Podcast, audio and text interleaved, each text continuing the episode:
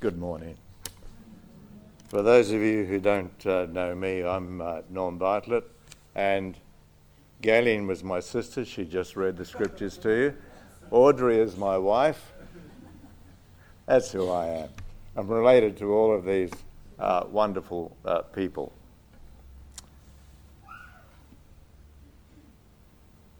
We've been singing this morning about the great love of God for us through his Son, Jesus Christ. But you know, Jesus calls upon us to make a response to that. And that's what uh, I'll be talking about this morning. There was a, a lady called uh, Judy uh, Anderson. She grew up as the daughter of uh, missionaries in Zaire. Now, when I was uh, a young boy, We, I think we called that place the Belgian Congo, if I remember uh, correctly. And as a little girl, she went to uh, a day-long rally celebrating one hundred years of Christian missionary service in Zaire. And after a, a full day of long speeches and music, an old man came forward, and he insisted that he be allowed to speak. And he said he would soon die, but that he alone had some very important information that he wished to share. And if he did not speak, this information would go with him to his grave. And he explained that when the Christian missionaries came one hundred years before, his people had thought that uh, the missionaries were strange and that their message was very unusual. And the tribal leaders decided to test the missionaries by slowly poisoning them to death. And over a period of months and years, many missionary children fell ill and died one by one. Then the old man said, "It was as we watched how they died that we decided we wanted to live as Christians." That story had gone untold for nearly one hundred years. And those who died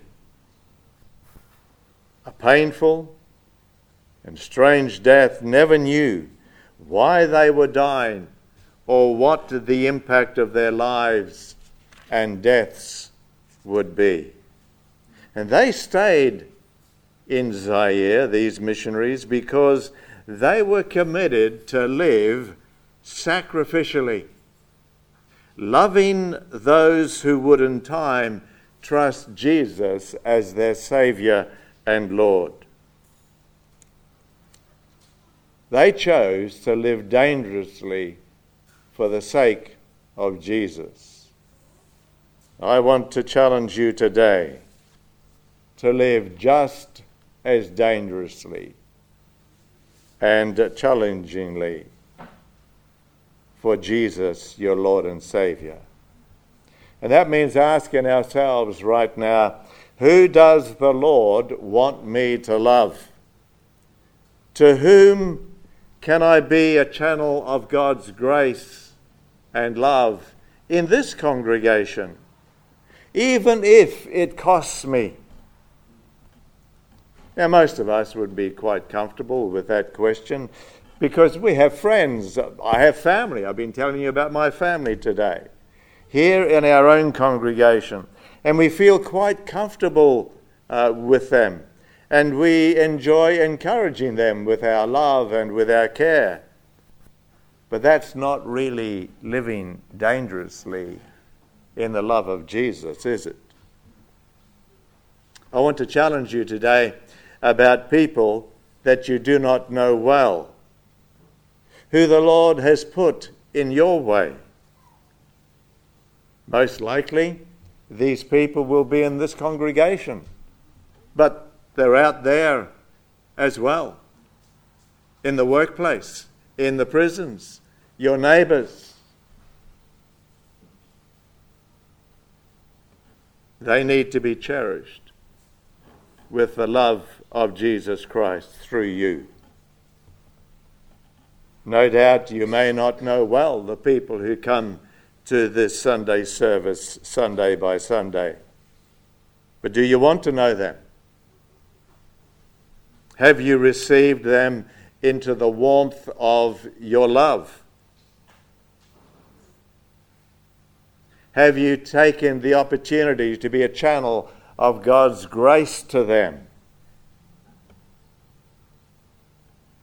Are your eyes constantly roving over the congregation, and at the close of the service, do you stand back and look at the congregation, all of those people, and see that there's someone who needs you, who needs your ministry, who needs your love?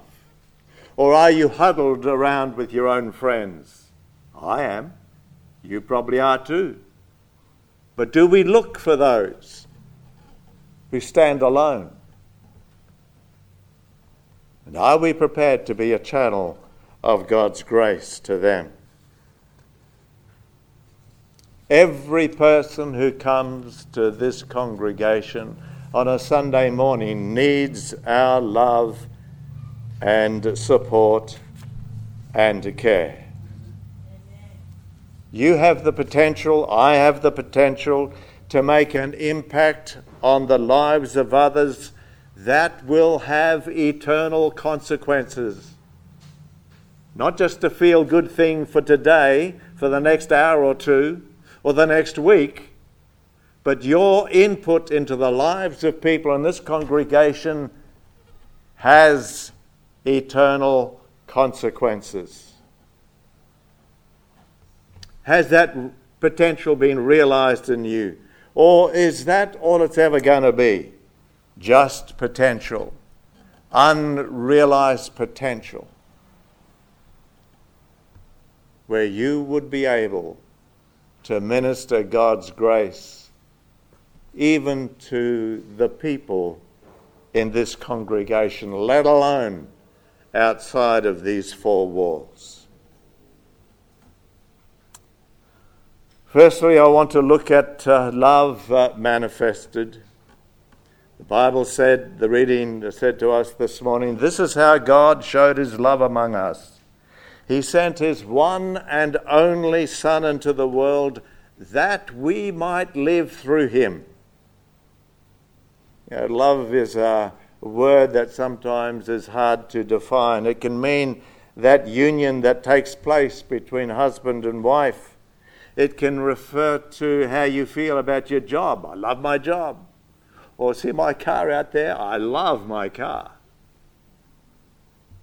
Just recently, a man called Mister Seganto, who had made lots of money in his uh, air conditioning business, gave one million dollars for research into finding a cure for prostate cancer. Now that's called philanthropy. That's a, a Greek word. It means love for your fellow man.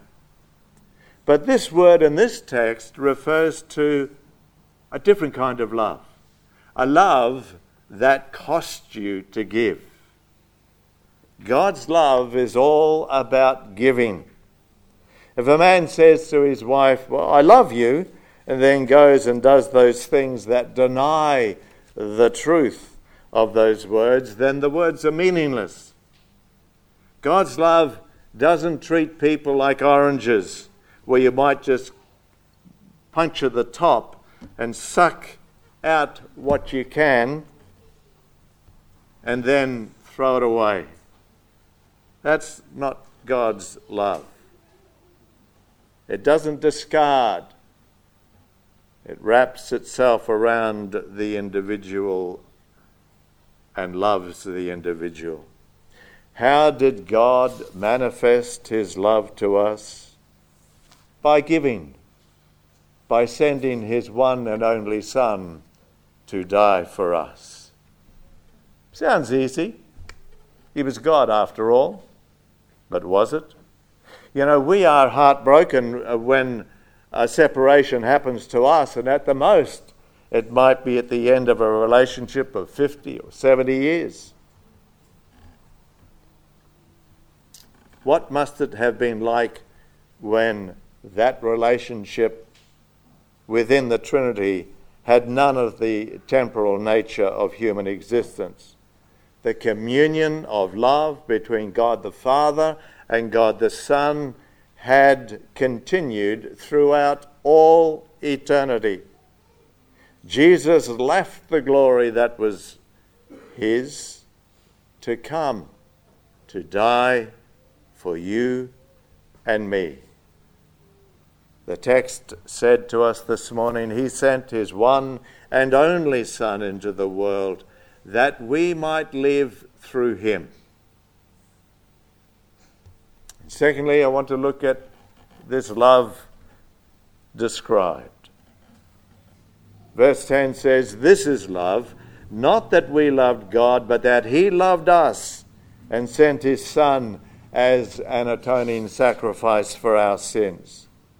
The fact is, we didn't love God, but he still sent his Son. God held nothing back from the object of his love, us. He gave what he cherished. God gave what he cherished without reservation. Do you love like this? Do I love like this? Do we cherish those who reject us as God cherishes those who rejected him? And what about those who you think ignore you or snub you?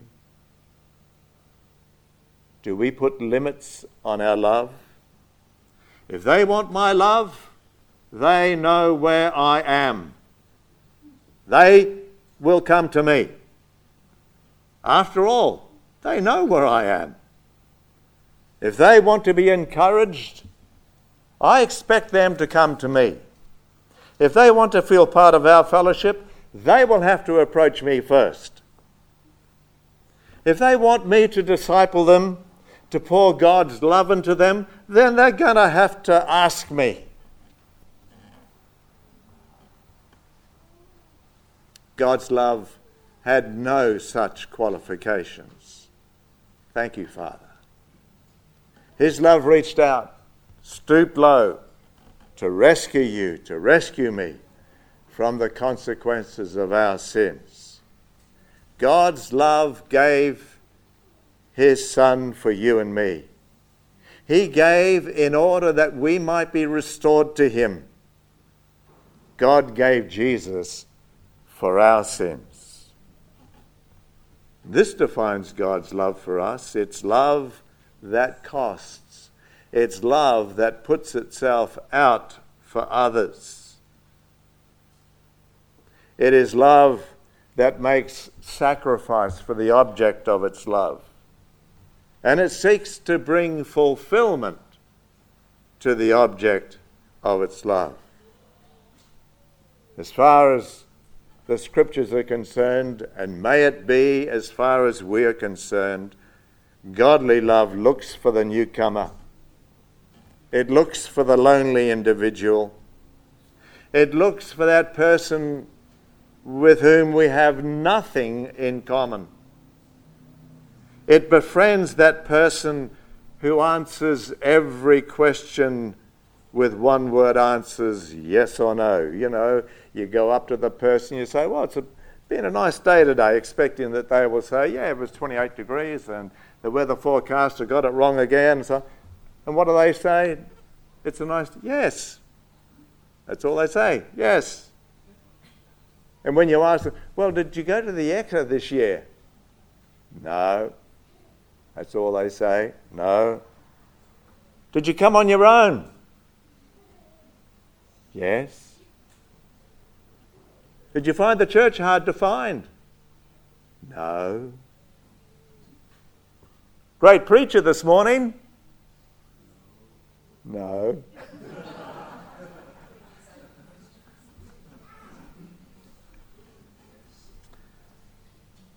Those people are hard work, but they need God's love through you. So you're going to have to go the extra mile. You're going to have to try hard. You're going to have to try and ask those questions that cannot be answered with a yes or no.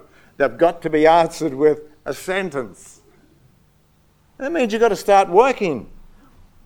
You, when you go home, you're going to have to sit down and get out a piece of paper and write down questions that you're going to ask people after the church service on Sunday that cannot be answered with a yes or a no. They have to be answered with a question. And you, there might be a question, you might say, uh, how do you feel about the preacher today? Well, that can't be answered with a yes or a no. That can be answered with a, oh, dear me, or, hey, it was good. But at least we need to ask questions. We need to work at this. Let's not come to the service on a Sunday morning unprepared for ministry. Let us come with that mindset. I am going to minister to people in this congregation today. And you know, some people are a drain on you. They are a drain emotionally, mentally, physically, spiritually.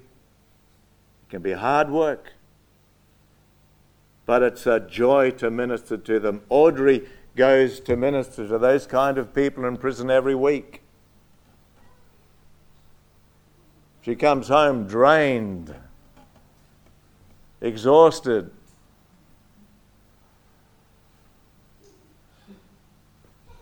May we take on board the love of Christ and minister to others with us. May we encircle others with the love of Jesus Christ through our, our efforts. May we intentionally pursue relationships in order that we might bring a blessing to the lives of others. And thirdly, love experienced is responsive. Dear friends, verse eleven, since God so loved us, we also ought to love one another. Now, when you are the recipient of great love, is it not true that your response might be, who is this person wanting to get to know me? Get out of my life. I've had enough of you sticking your nose in my affairs. Do you think that's the kind of response you might get? Of course not. The usual response is, people are so pleased that you've taken time to get to know them and to talk to them and to encourage them.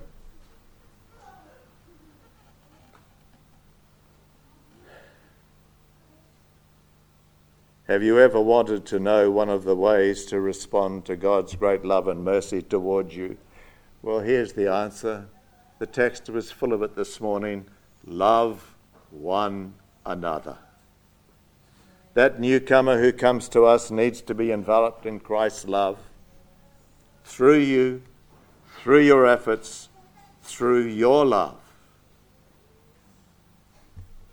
In nineteen seventy-six, uh, Trish, that was uh, my uh, late wife, and our two sons and myself uh, arrived on the Gold Coast from New Zealand, and we went to the Southport Baptist Church.